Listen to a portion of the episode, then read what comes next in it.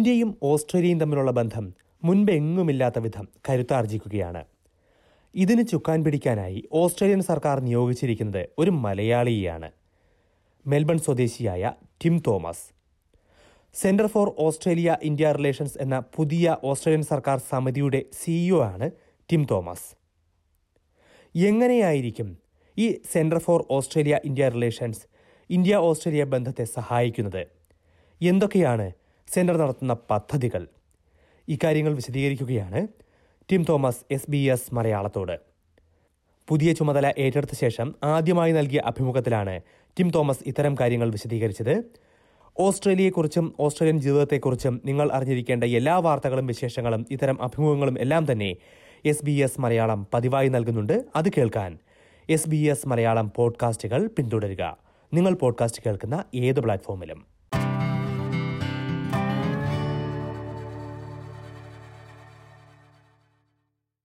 Thank you, Mr. Tim Thomas, and congratulations on being appointed as the inaugural CEO of Center for Australia India Relations. Thank you very much. Very glad to be with SBS today. What are the priorities of this center? What, what's the vision of this center? Yeah, look, our our vision is to really uplift the relationship between Australia and India, particularly the economic relationship. We have seen great strides in our government to government relationship. We've seen great strides in our joint interests in the Indo Pacific from a geostrategic point of view. But where we can really uplift the relationship now is with our economic ties, and I would like to see the centre really play a key role in uplifting that. I call it commercial diplomacy between Australia and India. I would love to see us really playing a role in uplifting the commercial diplomacy between Australia and India to match the fantastic uh, strides at the government to government level. So in your message to the after taking charge, you have listed four key areas that you want to work on. Could you please elaborate on that for us? Yeah, sure. So the four key areas are in business engagement. So, how do we get the private sector, the non government actors, to really play a key role in uplifting the economic relationship, to invest in India, to broaden our trade base, uh, to innovate between Australia and India in new business models? So, that's the first part. The second part is to play a key role in the policy debate. So, making sure that we have really good policy settings to encourage more business interest. Uh, the third area is in the engagement with the Indian community in Australia. We think that that is our biggest asset uh, in uplifting our economic relationships. So, how do we harness the entrepreneurialism, the energy of the Indian diaspora? And the fourth is to deepen our cultural links. Uh, and we've got some wonderful programs and wonderful, I would say, tools to do all of that. So uh, let's start with the business area because you you come from that business background and you are more aware of that the intricacies of that area. Your expertise or experience in that area. So how do you try to leverage on that? So I, I think with business, you have to first start with what is the investment case? What, why do businesses want to look for new growth? What can India offer? How can they collaborate with Indian counterparties?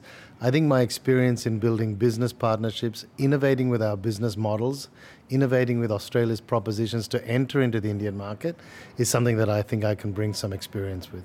So the free trade agreement was implemented almost six months ago. Uh, it's too early to judge that, but from your experience, what you're seeing now, what are the benefits that's bringing to the bo- both India and Australia at the moment? Well, I think that was a very important agreement. The uh, it is a what we're, what we're calling an interim agreement, but it's still very significant.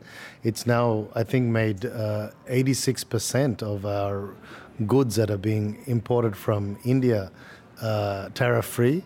Uh, and uh, and four percent of, of exported goods as well. So it is a significant agreement. It's early days. I think we're doing a great job uh, in in in people to understand what the agreement entails, and people are starting to to benefit from that agreement.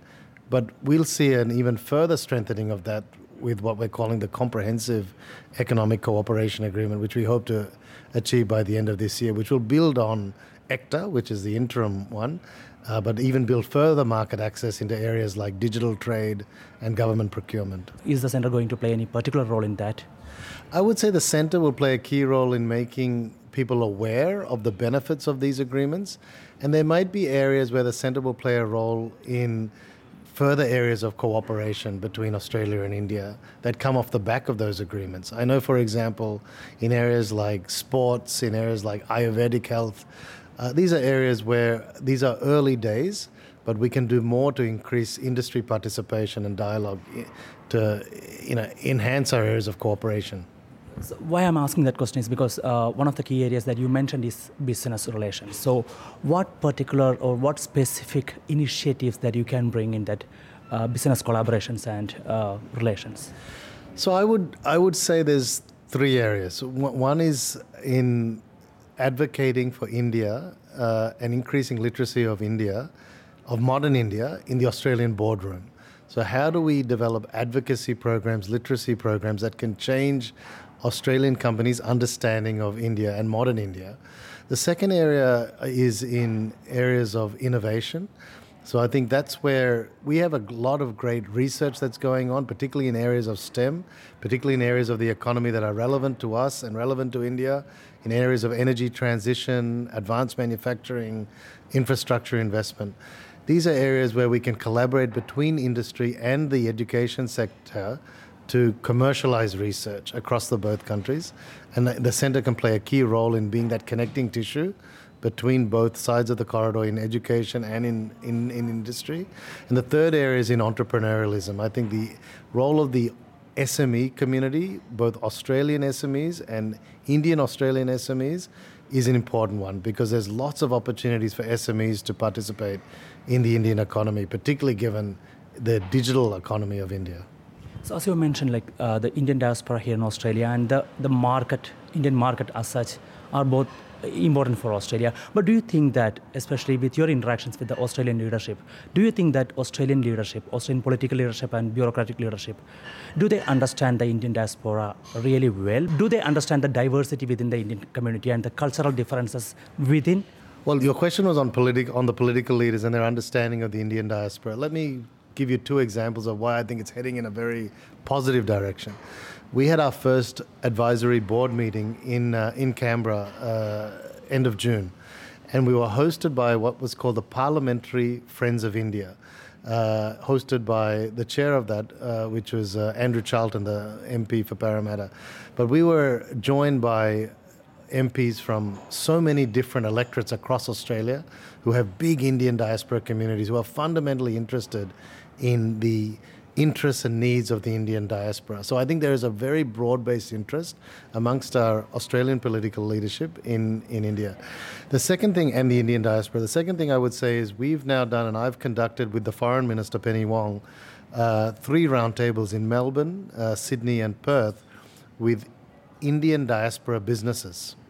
Uh, where the foreign minister herself is taking such a personal interest in what makes Indian diaspora businesses tick and really understanding what they, their contribution can be to our broader mainstream economic interests in Australia. So I think to answer your question, I think it has gone beyond just the, the Bollywood and the cricket.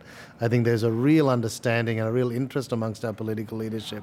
And no, you know, there was no better evidence of that in their participation and excitement when Prime Minister Modi came uh, to, to Sydney uh, in May. Okay. Um, education is another key area that you are focusing on. Australia is focusing on try, trying to woo more Indian students to Australia, especially after when, when the issues with China. So, uh, how are you going to play a vital role in that area? I've been really interested in uh, my meetings with a lot of the vice chancellors of universities across Australia. I think their commercial models and their level of engagement with India has gone now beyond uh, international students. Of course, international students is important. Uh, it's important for our broader cultural links as well. But if I think about now universities who are now setting up campuses uh, in India, setting up different research capabilities in India, and there's also this huge interest from the Indian side on commercialization of research that our, in, our Australian universities are doing. We are very well regarded in India for our research in areas of STEM that relate to India's levels of interest in advanced manufacturing, in energy transition, uh, in, in, in critical minerals. These are areas where the education sector will continue to play an important role. So on, on one hand, Australia is trying to attract Indian students and this kind of uh, educational collaboration. But on- the other hand, many Australian universities have recently banned students from particular areas of India. How does that help in this journey? There is a very strong need for both sides to make sure that the quality of the experience is, is maintained. Australia has a fantastic education brand, not just in India but across the world. It's really important that we up, we keep that quality, and therefore I think it's been very constructive the way both the Indian and Australian sides have looked at issues around the quality of students and the quality of, uh, I guess, the agents that have been looking at filtering uh, and qualifying Indian students to come to Australia. That needs to continue. There's no benefit for either side if quality of education experience is compromised. You have recently announced Maitri grants. How, how do they help in that connection, and what is the criteria when, uh, for announcing this grant, giving these grants? Yeah, I'm really excited by these first grants. It was six uh, grants. We had a, a huge level of applications for these first grants. It was about a $750,000 of grants. That will double next year. But this year we've gone with six, and it's an amazing diversity of a, a collaboration across textiles, across music, across uh, cinema. Uh, it, it, and what I would say is was the, is one of the main criteria is that cultural exchange, that two-way exchange between uh, Australia and India, and then between bringing Indian Australian art into mainstream Australia. Uh, no better example than the Mona Foma uh, Festival Award, uh, where we're bringing you know that very flagship uh, festival. We're bringing Indian music collaboration into that for the first time. But we've got some fantastic collaboration with indigenous artists, in particular this time with an indigenous textiles uh, women's group out of Northern Territory, doing a, a collaboration with uh, a textiles uh, collab- uh, artistic uh, organization out of uh, out of South India.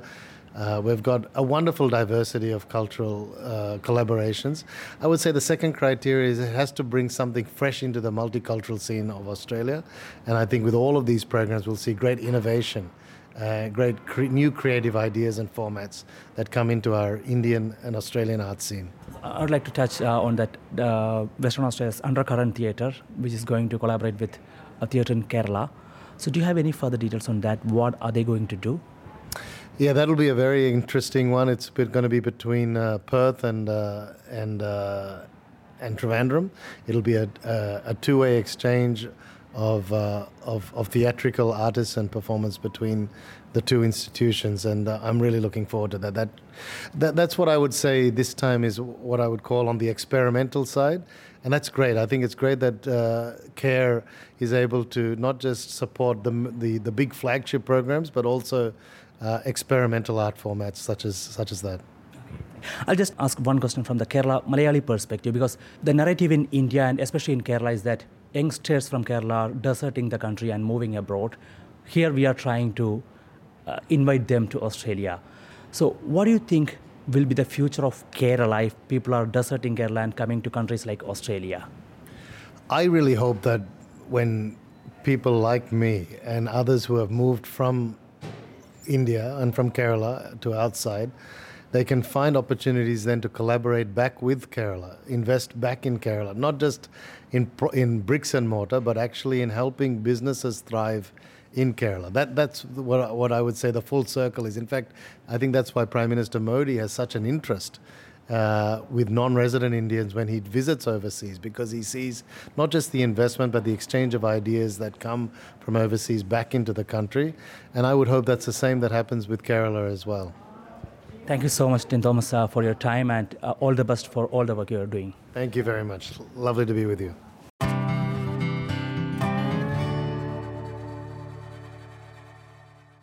Centre for Australia India റിലേഷൻസിന്റെ CEO Tim തോമസുമായാണ് നമ്മൾ ഇതുവരെ സംസാരിച്ചത്.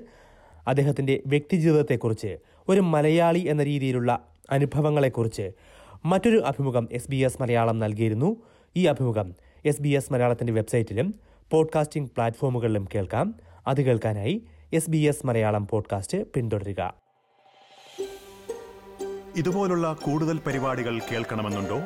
Apple പോഡ്കാസ്റ്റിലും Google പോഡ്കാസ്റ്റിലും സ്പോട്ടിഫൈയിലും കേൾക്കാം. അല്ലെങ്കിൽ നിങ്ങൾ podcast കേൾക്കുന്ന മറ്റെവിടെയും.